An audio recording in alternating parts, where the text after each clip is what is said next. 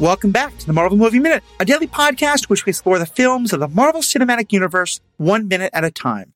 In this, our fourth season, we're looking at Kenneth Branagh's 2011 film Thor. I'm Matthew Fox from the Superhero Ethics Podcast. And I'm Andy Nelson from the Next Reel Film Podcast. And today we're talking about minute 59, which begins with Thor stumbling towards the hammer and ends with Thor letting go of the hammer he can't pick up. Joining us on the show today, we have Andrew Darowski, host of the Disney Animation Minute Essentials, and Joe Darowski, host of the Protagonist Podcast. And to both of you gentlemen, it's Thursday. Happy Thursday.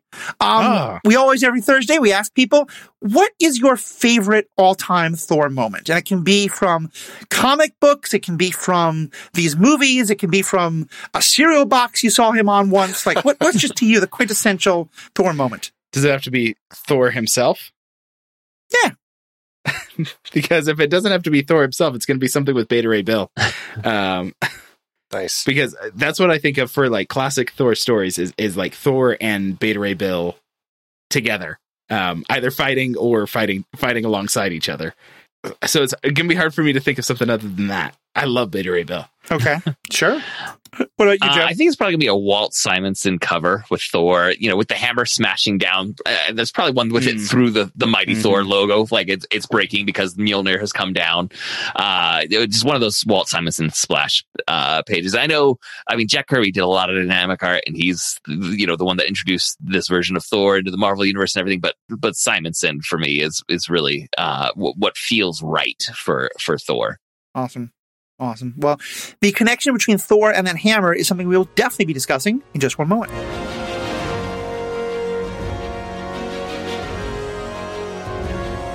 We do have a merch store. If you like the show art with Matthew and I flying through the Bifrost, head over to truestory.fm slash Marvel Movie Minute and click on merch. It'll take you right to our TeePublic store, and you can see all the stuff we have with our logo.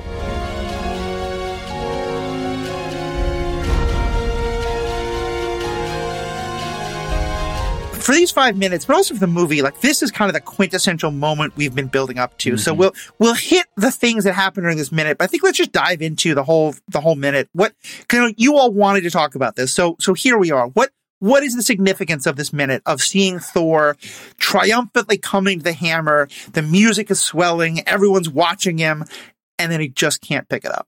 Like heroes journeys always have you know the the low point right? The hero has to be brought Mhm. down to a low point so they can build back up and they can they can have the the discovery the all of that stuff. And so often that low point is someone dying right? It's uncle ben dying. It's the mentor dying. And that's the point where the hero has to say oh i have to step up. I have to change something. I have to fulfill this role because obi-wan kenobi's gone and you have those, you know, sad Luke Skywalker funeral moments. And like, I kind of love that this one's not a funeral. Yeah. It's kind of a relief um, because so, so, so often it's the funeral. And so that's kind of a, a great moment for me where his ultimate failure is not that someone else died. It's not that his mentor is gone. It's not that he's alone. It's that, no, you really aren't what you thought you were, right? You can't be what you thought you were. You have to re-examine yourself for yourself. And it's not because someone someone isn't there for you. It's not because, you know, someone's gone. Like, no, you just got to like look yourself straight in the eyes and figure out what's going on. Right. Uh, um, I love how this is a really good example of the big absurd aspects of uh, superhero storytelling, revealing something really internal, right? Like the idea that there's this magical hammer that you can only pick up if you're worthy. Like that's that's that's really kind of absurd. uh, but through a, a, a nice blend of Branagh's directing, Hemsworth's performance, the score, uh, you know, like everything comes together to make us feel something for Thor and his sense of failure and, and his sense of disbelief and his, uh, you know, th- this reckoning that he now actually has, has to come about. That is through this kind of like absurd dynamic of, uh, you know, that's been invented for superhero comic books.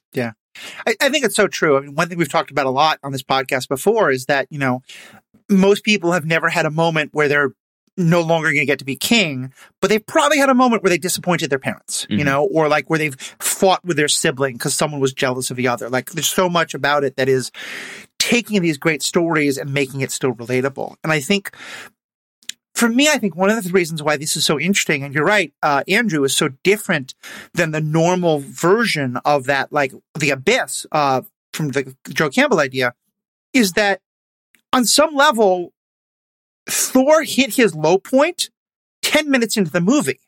It's just that, because, you know, 10 minutes into the movie, Odin declared, Thor, you cannot be king. You are not worthy. And I'm stripping you of your power. I'm stripping you of Mjolnir. And, and to some extent, like, all that's really happened, like, this isn't the sort of thing where, like, bad thing after bad thing after bad thing happens to our character, our hero.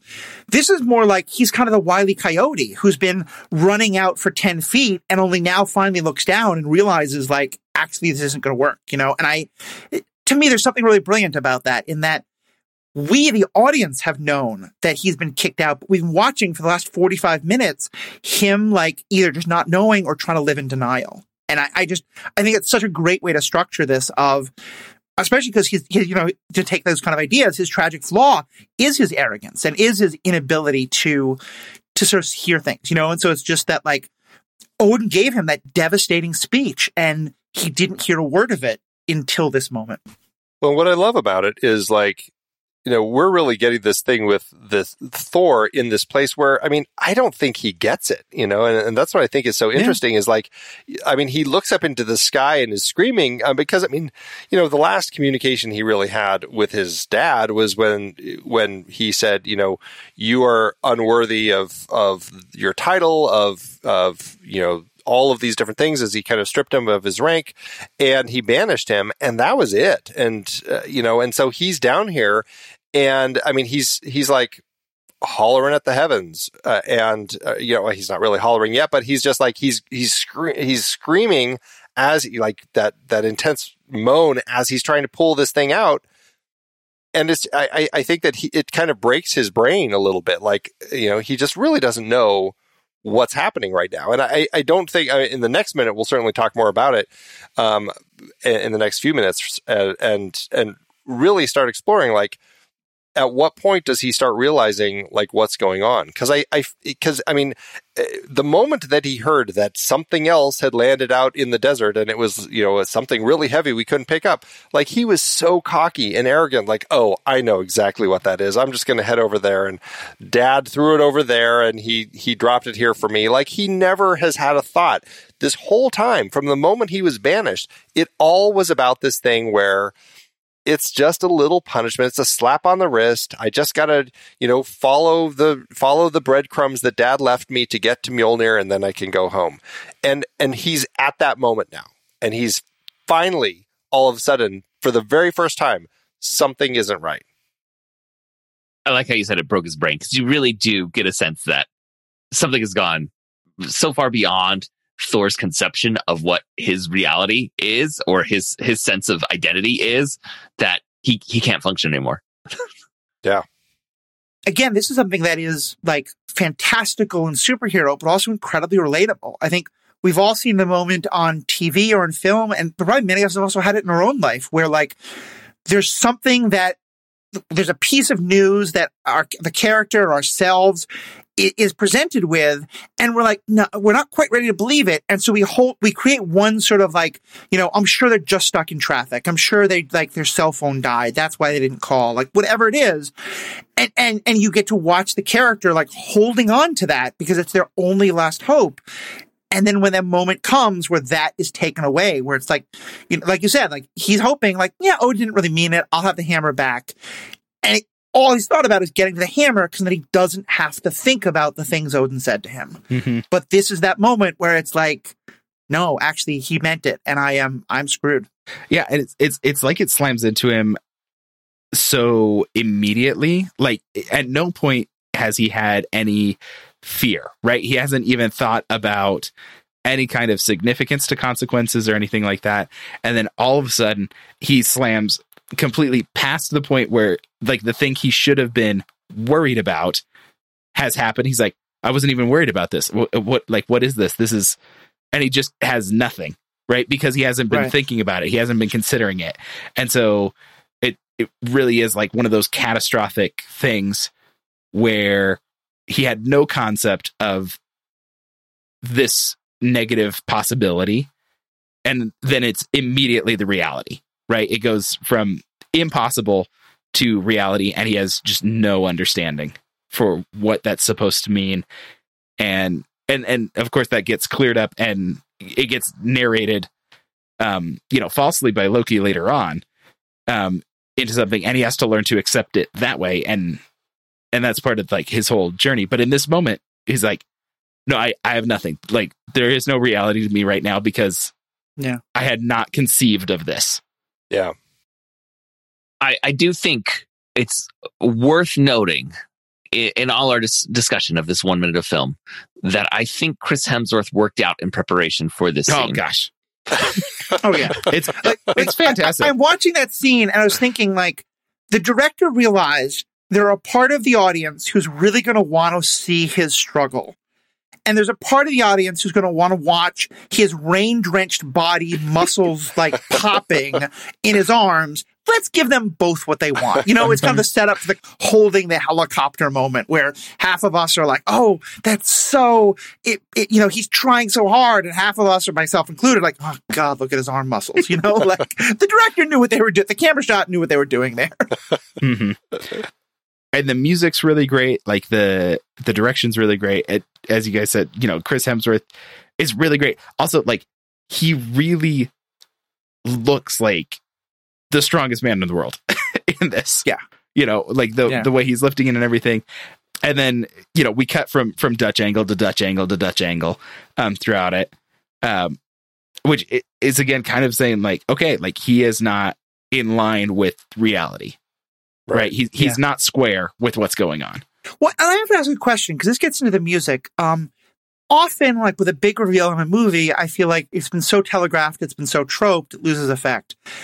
I have to say, with both the kind of triumphant music we were hearing, with uh, Hawkeye saying like, "Boss, I'm I'm rooting for this guy now," I honestly believed he was going to be able to lift the hammer, and then we are going to have like the whole second half of the movie was about him trying to like fight his way back. Uh, and, and I am I alone in that, or did anyone else have that kind of like that? You there's a part of you that thought maybe he's actually going to be able to do this until, of course, he couldn't. Yeah, that's a good question. I, I, gosh, I, I wish I remembered my brain from 2011 and when I first saw this. Like, what was I thinking? Was I thinking that he would be able to pull it up and everything would be at least good on Midgard, and then that would take us into the other half of the film? Um, you know, I suppose that I could have seen that happening, but I, as soon as he doesn't, it just makes so much sense because it, it Mhm. fits what Totally. what they need to do with the story. Is like, oh, of course he can't do it, and I suppose it's all in the whisper that Odin, you know, the whispery spell that Odin cast on on Mjolnir before he threw it uh, through the Bifrost. Um, you know, that whole idea of being worthy, and that it's great that you found it, but you still need to prove it. You know, and I I think that's that's the whole key that we get here. Yeah, I, I agree with that. I can't, I can't quite remember, but um, w- while like I can kind of imagine, uh, like you say, like a, a version where he's now got the power of Thor, and it's it's about him, you know, getting his way back to Asgard is is what the, the final act is, or or I mean, not final act, but the the rest of the movie is. Um, it, it really does feel right you know that Yeah. if, if he's going to prove himself worthy is, is the key thing. Like e- even with a little more time it maybe feels a little abbreviated that you know it takes a weekend to prove yourself worthy of the power of a god maybe a little longer to do that. Uh but but if it had already been you know had already happened it really would have been too quick Yeah. Oh, and I think that's kind of the, for me, that's why I remember it so well because I hadn't read Thor in the comic books. I liked Thor in the Avengers movie, which is why I wanted to watch this movie.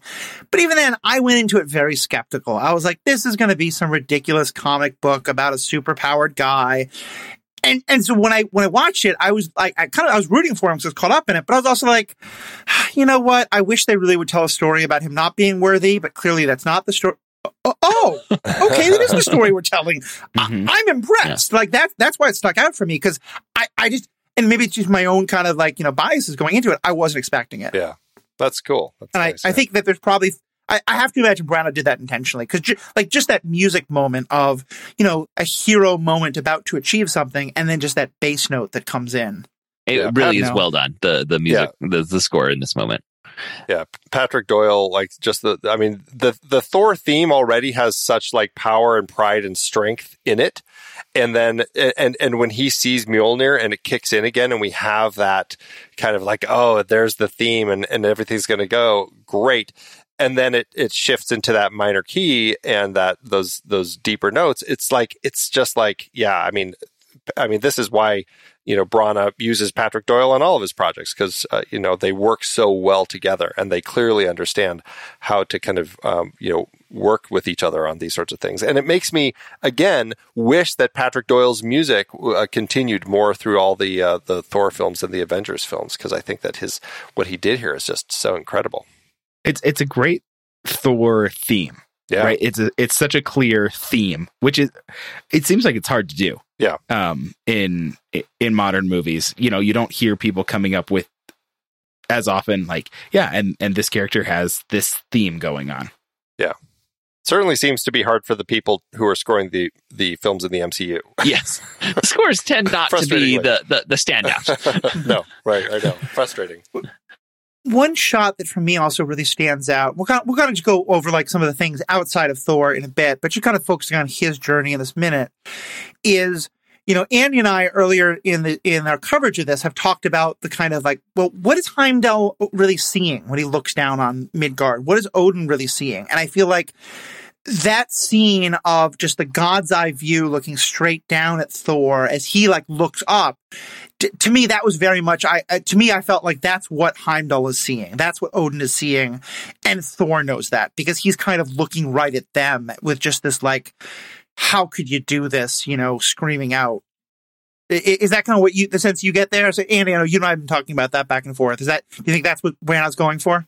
Uh, well, I, I certainly do. I mean, I, I, I think you're thinking of the scream in the next minute, um, but uh, Oh yeah, correct. Thank you. Uh, i mean he he he looks still, up at the getting- sky in this minute he he does. Yeah. yeah. he's kind of screaming up uh, up into the sky, uh, but it's more like with the hammer as he's as he's pulling on the hammer. But certainly, like right as soon as, as he walks in, I mean, we are looking straight down uh, in that God's eye view of Thor as he walks in. So, I mean, certainly, I mean that God's eye view shot is just everywhere in this film. And I, I have to think that Branagh very deliberately chose to use it. I mean, one, it's just always a cool angle to kind of get that shot, but it does give you that viewpoint from God or something, some other thing looking directly down. And in the context of this story and these being quote gods, I mean, it makes sense. And so I, I really love the use of, of that uh, employed throughout the film.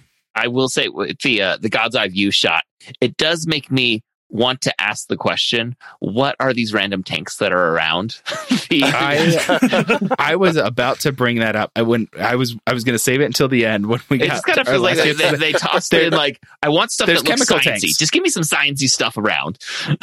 yeah. We talked about that last week because there were massive hydrogen tanks. It's like, what is that for? Exactly. Uh, well, outside when he first breaks in, there's like it looks like toxic waste drums, and I'm like, what are they doing here? And, and Are they trying to melt it with acid? Yeah, they're like, they, are they just putting a bunch of different stuff on it to see what happens?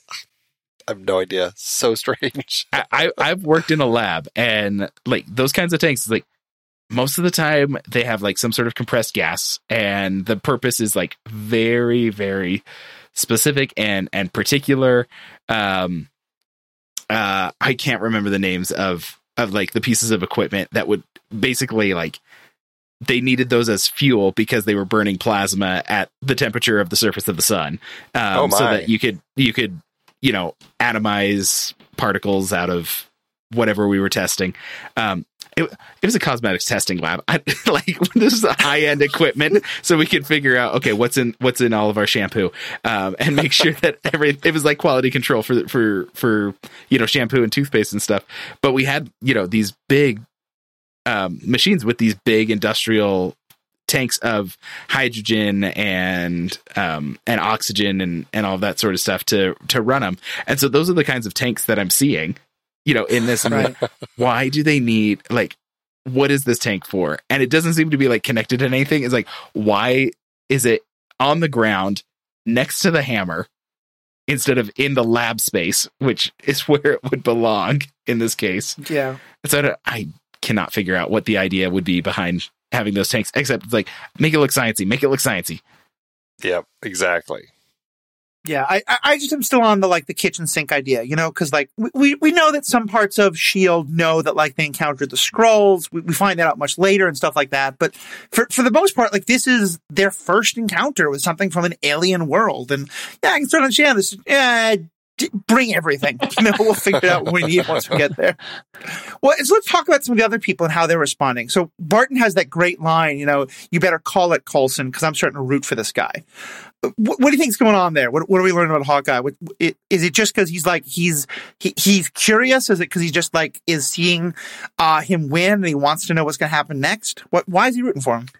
Uh, just just that uh, you know can do attitude, right? You know, he's gonna try and go overcome every odd. Uh, you know, we got Thor here, you know, son of a god, and uh, with god powers himself, but pulling himself up by his bootstraps uh, by by throwing a few uh, shield agents around. Yeah, It's a strange line though, because I mean he's he's he's defeating your own team, hmm but it's- so it's like, why is he okay? Is it just because he's so tough and just keeps going? But it's like, I, I don't know. Barton's just a rebel. Yeah, I guess it's it's a strange moment there.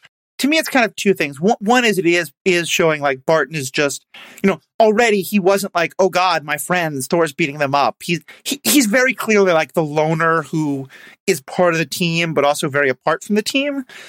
But also, I think it's that Greek chorus moment. I think this is the the writer trying to be like, look, you and the audience should be rooting for Thor because even this guy's rooting for him. Yeah, Yeah, I can I can definitely see that. Uh, maybe a, a little bit of uh, what the audience should be feeling, uh, and and kind of saying like Thor is so um you like the audience should be rooting for so much that even his stated enemies have to kind of respect uh well you know the the, the, the might of this uh you know god that's been stripped of his powers but he's still this strong And, and then so later he says, you know, last chance, sir. And Coulson says, wait, I want to see this.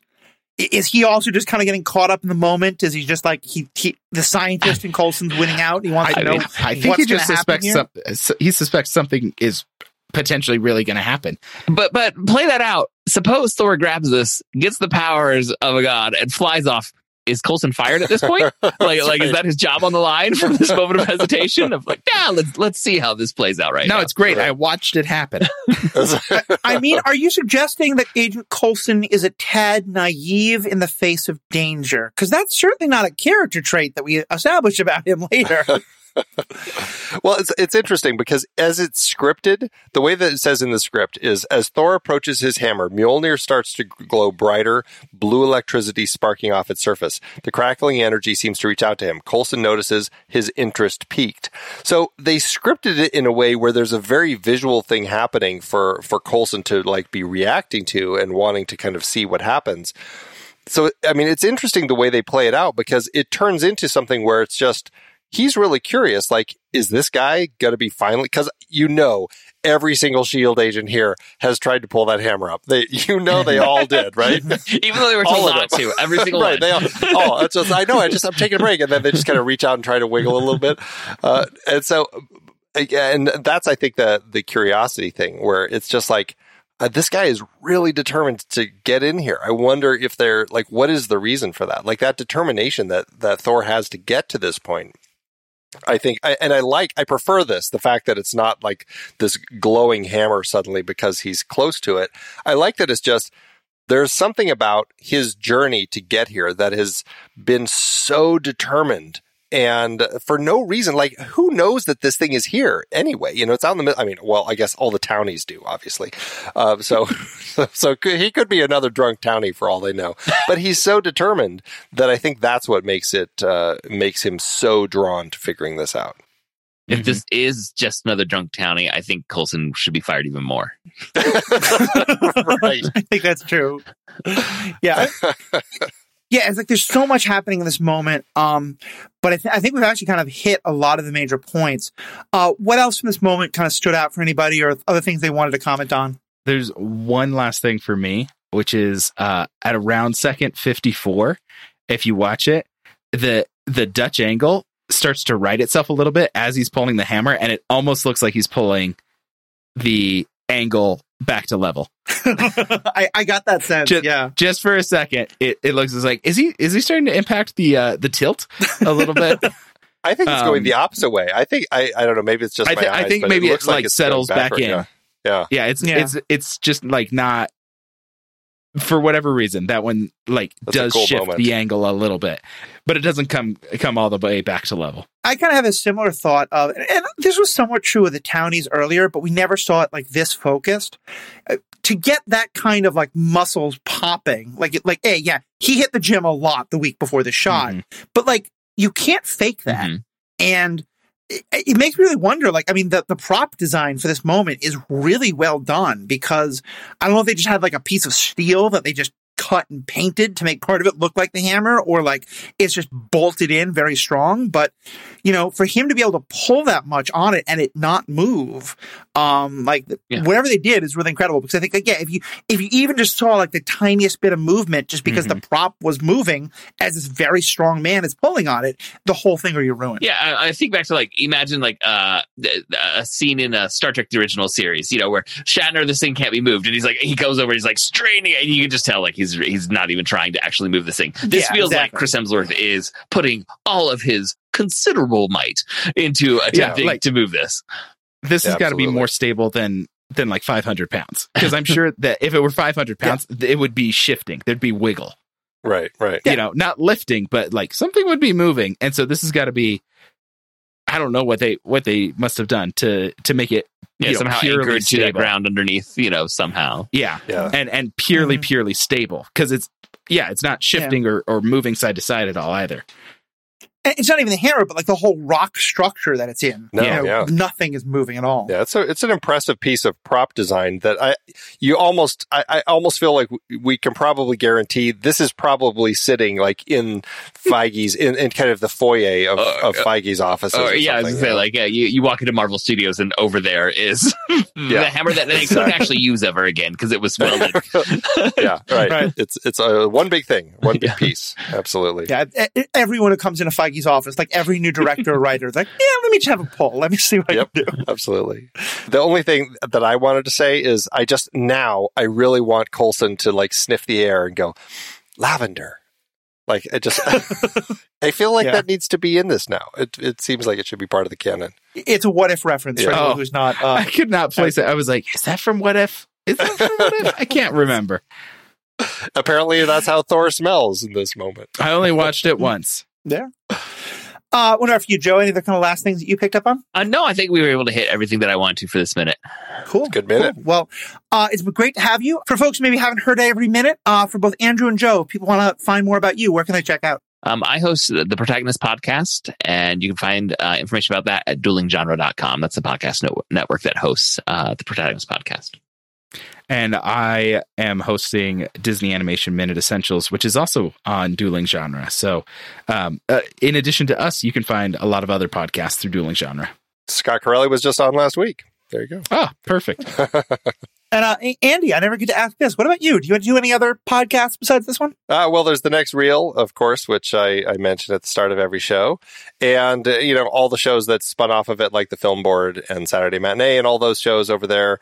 And uh, but you know, I mean, I do all sorts of other podcasts producing over True Story FM, so you can find it all out over at TrueStory.fm. Yeah, by now it'll be uh, out for a couple months, but if you go back on the Film Board podcast to find uh, the episode about Dune, uh, you can listen to two people who truly understand the art of cinema. Uh, Barely hiding their disgust that I didn't like the movie Dune. Uh, it's a great podcast. You definitely should check it out. So, to, to all of you, thank you all so much. Uh, great to have you on. To our fans, you make this possible. Keep the feedback coming. Let us know what you think. And most importantly, have a great day. Until next time, true believers.